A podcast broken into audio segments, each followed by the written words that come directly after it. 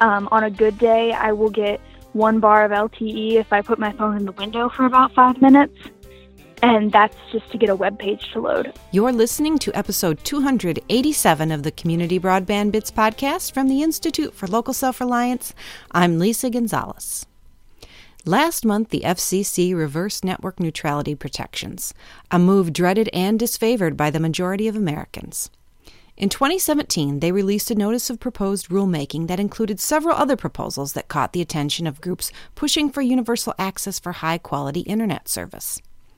The FCC is considering redefining the meaning of advanced communication services to include mobile and satellite broadband. They're also considering taking us backward by reverting to a slower speed definition. They expect to vote on the measure in February. The impact of each of these changes would especially affect local rural communities. There are people who already live in this netherworld of horrible mobile broadband simply because big incumbent providers see no reason to invest in sparsely populated regions. You'll notice that some of the sound quality of our interview today is poor because our guests come from an area of the country lacking good telecommunications access. In this interview, Christopher talks with 2 high school students who live in Appalachian, Ohio, Lila Gagne and Heron Linscott. They explain what it's like for those who are already caught in that very dark hole. He also speaks with Deb Sosha from Next Century Cities. She describes the mobile-only challenge, the organization's most recent effort to spread the word about the FCC's proposal. Several of us at ILSR will be making the mobile-only challenge, including me, which I find very scary, and you can too. Choose a day to use only your smartphone for internet access. Tweet and post about it on social media. Let the FCC and your followers know about the experience and challenge more people to do the same. You can learn more about it at mobileonlychallenge.com. Now here's Christopher with this week's guests. Welcome to another edition of the Community Broadband Bits podcast. I'm Chris Mitchell at the Institute for Local Self-Reliance up in Minneapolis, and today I have with me a very special guest, some of you have heard before, Deb Sosha, the Executive Director for Next Century Cities. Welcome to the show. Thanks, Chris. Great to be here. Deb, it's great to hear your voice again, knowing that you're going to be back on the podcast. What have you been up to? Remind us what Next Century Cities is doing. Well, we continue to work with cities, towns, and counties all over the country who either have or want to have fast, affordable, reliable broadband. And we're advocating for our cities to receive the appropriate opportunities so that they can either build their own or ensure that every citizen has access. And there's a lot happening around that right now, so we're pretty busy. Yes, there is a tremendous amount happening around that. So Next Century Cities, just a quick clarification for folks that still are a little bit confused about it. It's all kinds of cities. Some cities that have municipal networks are members, but you don't have to have a municipal network. And there's all kinds of cities, from cities that have built networks to cities that have not. What's the tiniest city that we have? I believe it's Alford, Massachusetts, and I if I'm accurate in my memory here, I think it's 400 people live there. Right. And I love hearing that because then you go all the way across the country to the southwest, and you've got Los Angeles with quite a few more people. So it's a wide range, and we do have counties as well. It's an interesting mix of municipalities, and we are anxious to have folks join if they're interested. They can check nextcenturycities.org, and it is free to join. And we're a nonprofit, so it's a good mix of opportunities and unbiased information. And this is an organization for city members. So what I would say to people who might be listening, who are activists or business leaders or just individuals in a community who are frustrated with recent internet policy issues and maybe feel like their community needs better internet access than they can get from incumbents, is you should strongly encourage your city council member, city manager, mayor, to look into Next Century Cities and to join it to learn more about all the many options that they have to try and make things better. Something will surely fit with their community. Absolutely. We'd love to have more communities join. Deb, the reason I wanted to bring you on here was not to remind everyone how Next Century Cities is changing the country city at a time, but actually to talk about how the FCC is proposing to change broadband, one bad rulemaking after another. The one that is happening here in January is something that we're not actually sure when it's going to get scheduled to be discussed, but it's this idea of including mobile broadband in the definition of advanced telecommunications services. And I'm curious if you can tell me what kind of gotchas we're looking out for as the FCC considers this. It has not gotten as much attention, and we're concerned about that because what the notice of inquiry said that came out several months ago was that it was asking whether or not mobile service, 10.1 mobile service, would be adequate to be considered advanced telecommunications so that that person, that community, that rural community, if you had mobile service, could be considered as having broadband. You can't equate that with a fast wireline service. It is a complement but not a substitute. And we don't want to be lowering standards for what broadband is in this country. So to be clear then, if you do not have a home connection that is 25 megabits downstream and 3 megabits upstream, you are not considered to have broadband, which is a speed that the FCC decided after much analysis was appropriate to be able to for a household to take full advantage of the modern internet. And now, if you don't have 25.3, but you do have a mobile device that can get a fraction of that speed much slower, then suddenly you'll be considered to have broadband. I mean, that's literally what we're talking about, right? Exactly what we're talking about, which is incredibly concerning. And I think the other piece of that notice of inquiry that folks should know is they're also making that same claim around satellite service.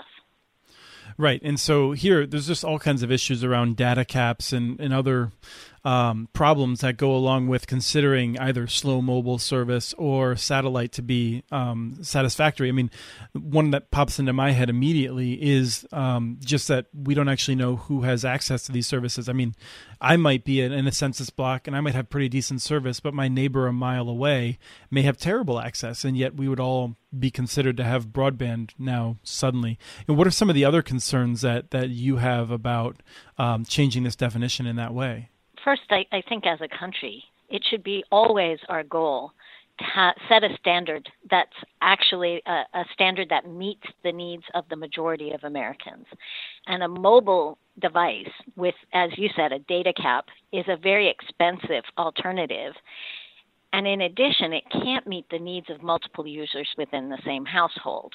It's a confusing thing. The way that I think about it as a former educator is if I had a classroom full of students and a lot of my students were failing, I would not, raise the failure mark so that I could get more kids to succeed. I would instead change the way I'm teaching them. I would change the intervention so that children would learn what I needed. In this case, it feels like we're taking a standard, and in order to say more of America has broadband access, we're going to change the standard rather than change the intervention. Well, I think that your problem is that as an educator, you are not getting enough money from the parents of the failing children. Let me pivot to what we're going to do about it. I mean, I think one of the things that people sometimes don't get is what it's like to live without a high quality access.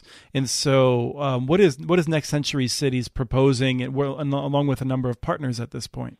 We have just started something called the Mobile Only Challenge with a group of partners.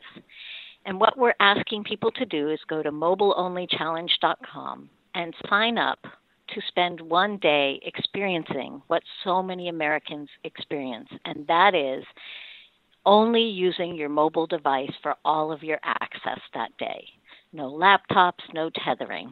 And just experience it and tweet about it with the hashtag mobile only so that we can say to the FCC, we believe as a country we should have higher standards and we should be helping and working with communities to improve access and not lowering those standards. Deb, who are some of the people that have signed on to participate in this? We have a wide variety, from folks who are gamers people who work in rural communities, to people who work on issues related to the digital equity issue in this country, right? So we know that it's very expensive to own a cell phone. It's very expensive to get home access. Sometimes you have to pick one or the other. And they are not equal to one another, and that makes it very difficult to experience. And we just want to recognize how hard that is and understand that we ought to have a goal of ensuring everybody has fast, affordable, reliable home access that can actually meet the needs of today. So I go to the website mobileonlychallenge.com, and I'll pick a day, and then I'll use only my mobile device for that day. What do I do next to let people know about it? We would love it if people would share this information. They would share the mobile-only hashtag and talk about this, read the notice of inquiry, understand what's actually happening, comment to the FCC, let people know what's happening, and let's demand a higher standard. Well, I like that quite a bit. Now, one of the things that I'm certainly hoping to see as well is that people will be maybe making a short video or something about their experience and sharing it on social media, ideally earlier in January to let other people know about it, or even challenging people to do it, to talk about it. As somebody who uses, I use Ting, which I've been very clear about for a wireless service, and I pay by the bit effectively. Although because I have home Wi-Fi service, I use very little data because I have a home cable connection that powers my Wi-Fi. One of the things I want to do is I want to see just how that would impact my monthly bill, and to talk about that some. Right. And also to, if you're making a video, how long is that taking to upload? Right. It's definitely going to have an impact on your capacity to do your work and to engage in communication with your family and to actually enjoy entertainment. Can you live stream a video on your phone? It changes everything. Well, you're running the risk now of a recursive loop in that I'll make a video and then I'll upload it, and then I might make a video about uploading the video, and and I'll get stuck. If I disappear, come looking for me. One of the reasons that some people say we shouldn't worry about competition in the broadband space is that wireless is so capable now that it can just replace your home connection.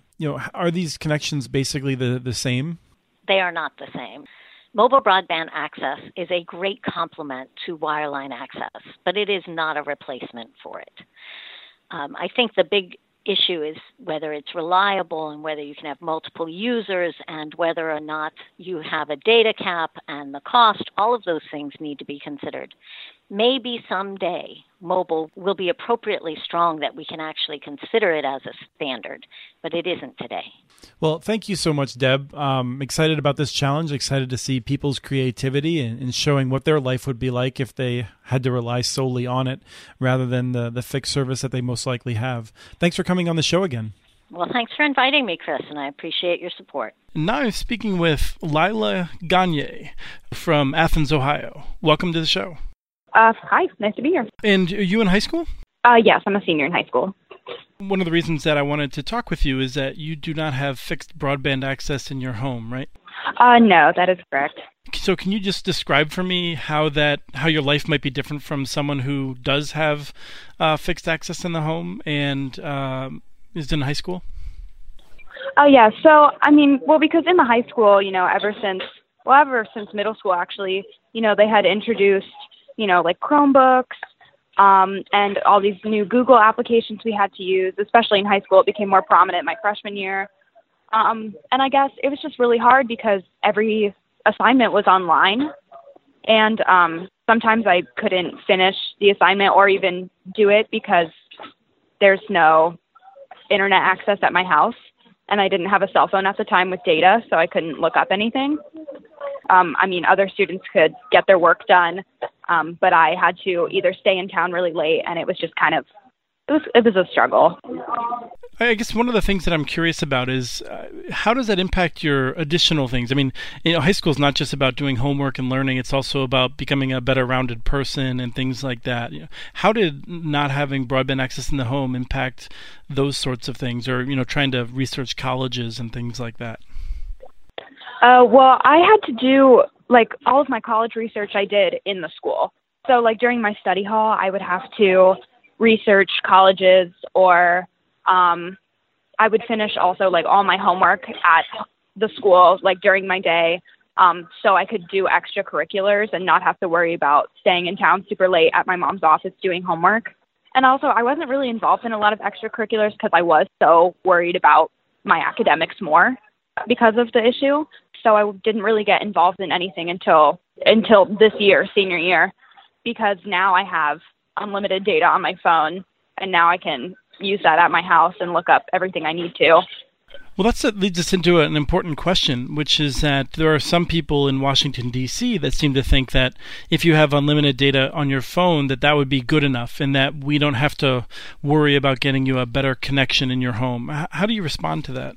I would say it's actually still a struggle because we do have unlimited data and I can use that to look up whatever I need, but I've had to type all my papers on my phone. I take college classes at Ohio University through post-secondary, and I still have to type everything and do all my assignments on my phone because my plan won't allow me to use the hotspot capability to hook it up to a computer, so it costs extra. And so I still have to use my phone. So I would say that it is still very hard and it is not a better option. Well, I guess my last question is, you seem like you are the kind of person who it will persevere through many challenges to succeed. And I congratulate you for that. I'm curious if you know of other people around you who may have struggled more because of their lack of access in their homes. I do. I have some friends that have no cell phone service where they are either. I'm lucky enough to have cell phone service and now unlimited data, but I have some friends that do have internet, but they have a certain amount of gigs they can use like throughout the month. And if they use it all, then they have no internet and on top of it, no cell phone service. So if they do have data, they can't even use that. And some of them are homeschooled and don't go to public school, so they can't get their assignments done because they don't have the opportunity I did to actually go to school, get work done, or look up things before they went home for their assignments. Mm-hmm. Well, we really appreciate the reality check from Southeastern Ohio, and I hope that you have a good final senior year. Okay, thank you. And now I'm going to speak with Heron Linscott, the sophomore in Athens, Ohio. Heron, welcome to the show. Hi, thanks for having me.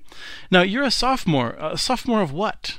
High school. Yeah, I'm 15 years old. Great. The reason we're having you on the show is to talk a little bit about what it's like to not have a fixed broadband access in your home. Is that right? Yes. And so can you tell me a little bit what that's like? I think if I could just describe it in one way, it's inconvenient. It's really challenging, especially since schools are trying to modernize and put more materials online, put more references for students on the internet. It's a lot of technology that's involved in our education these days, and I think that not having that reliable connection, it definitely puts a damper on your ability to connect with your teachers and your peers. And many of your fellow students, they do have internet access at home, like broadband internet access at home, I'm guessing. Yes. I don't know the exact numbers, but it's definitely most of them. And so do you feel like you're at a disadvantage then? I do well because I make the case for all of my teachers. I explain to them that I don't have internet. So I try and do a good bit of the work that requires an internet connection at school. The biggest issue that I run into is actually extracurricular. I'm a member of BPA, which is Business Professionals of America. I'm on the mock trial team. I am through FFA. I do a lot of things through that, and all of them require a connection, which definitely is a problem for me. Google Docs are online, emails are online, and so being not able to access those when I need them is really inconvenient. Well, how do you make up for that then? I do a lot of it by driving into town. My grandma lives in town and she has internet, so I do a lot of my schoolwork at her house, and then I will do, that's for my extracurriculars. And then I also do a good bit of work at the school. I oddly enough, I was one of the first people in high school to have internet access. It was back when we were all on dial-up, and it was remarkable in the mid '90s that we could just go anywhere and get information without, going to the library. That you could get current information just on the internet. And so, one of the things that I found amazing was just that I had all these abilities to pursue my own studies outside of what I was doing in school, and it helped to prepare me for college in some ways. Do you feel like you're missing out on that? Both of my parents have really good jobs, and my dad actually works at a university. And so I think that my experiences are not being limited because I'm very involved in my community. So I wouldn't say that, I'm missing anything in regards of life experience. The main thing is that it's really just inconvenient when it comes to being connected. Mm-hmm. And in an era where everyone is connected with social media, and even, like I said, our schools, we're connected through Google Classroom. It does feel a bit isolated. I will give it that. One of the last things I wanted to ask you was regarding mobile broadband. Right now there's a discussion at the Federal Communications Commission about whether households like yours that don't have fixed access, but where you could use a Verizon or an AT&T broadband, is that sufficient? It is not. And do you have that option for either one of them? We had a jetpack. Verizon is the only server that will work at my house. On a good day, I will get 1 bar of LTE if I put my phone in the window for about 5 minutes, and that's just to get a web page to load. Streaming is not an option. Downloading is definitely not an option. And we had a jetpack for a while through Verizon, which is a mobile hotspot. And that did not work in any way. And so eventually we just got rid of it. We discontinued. My other grandparents who live up the hill, so their service is a bit better than mine, have one. But again, the service is spotty, and I have to be sitting right next to it at the window to actually connect and be able to use the internet. Mm-hmm. Is there anything else that you want to tell people what it's like growing up, it's sort of in this incredible information age and being locked out of it in some ways, or at least being severely inconvenienced from accessing it? Right. I think that a lot of it has to do with where we live as well. I live in Appalachian, Ohio, and the area that I live in specifically it's very communal, and there is a lot of connecting that goes on without the internet. And so the fact that I am able to, still have these incredible life experiences without internet definitely goes to say a lot about, that some things haven't changed about where I live and that it has remained the same. But I think that, sometimes I do wonder, I'm like, oh, wow, what if I could, apply to this program and, readily check my email whenever I needed to. And so I think that while it's limiting, it wouldn't completely, negate chances of kids in Appalachia. But I do think that if we as a region are too advanced, then the people around us have to be given a fair chance. And, we need equal opportunities as people in urban areas. I fully agree, and let's hope that before you get out of high school, we at least have hope of achieving that goal. That would be ideal. Well, thank you so much for coming on the show. Thank you. That was Christopher with Deb Sosha from Next Century Cities, and with Lila Gagne and Heron Linscott from rural Ohio. Remember to sign up at mobileonlychallenge.com and let others know what it's like so they can spread the word that we should only be advancing, not moving backward. We have transcripts for this and other podcasts available at muninetworks.org/broadbandbits. Email us at podcasts@muninetworks.org with your ideas for the show. Follow Chris on Twitter. His handle is @CommunityNets. Follow muninetworks.org stories on Twitter. The handle is @MuniNetworks. Subscribe to this podcast and the other ILSR podcasts, Building Local Power and the Local Energy Rules podcast. You can access them on Apple Podcasts, Stitcher, or wherever else you get your podcasts. Never miss out on our original research. Subscribe to our monthly newsletter at ilsr.org. Thank you to Arnie Huseby for the song Warm Duck Shuffle, licensed through Creative Commons. And thanks for listening to episode 287 of the Community Broadband Bits podcast.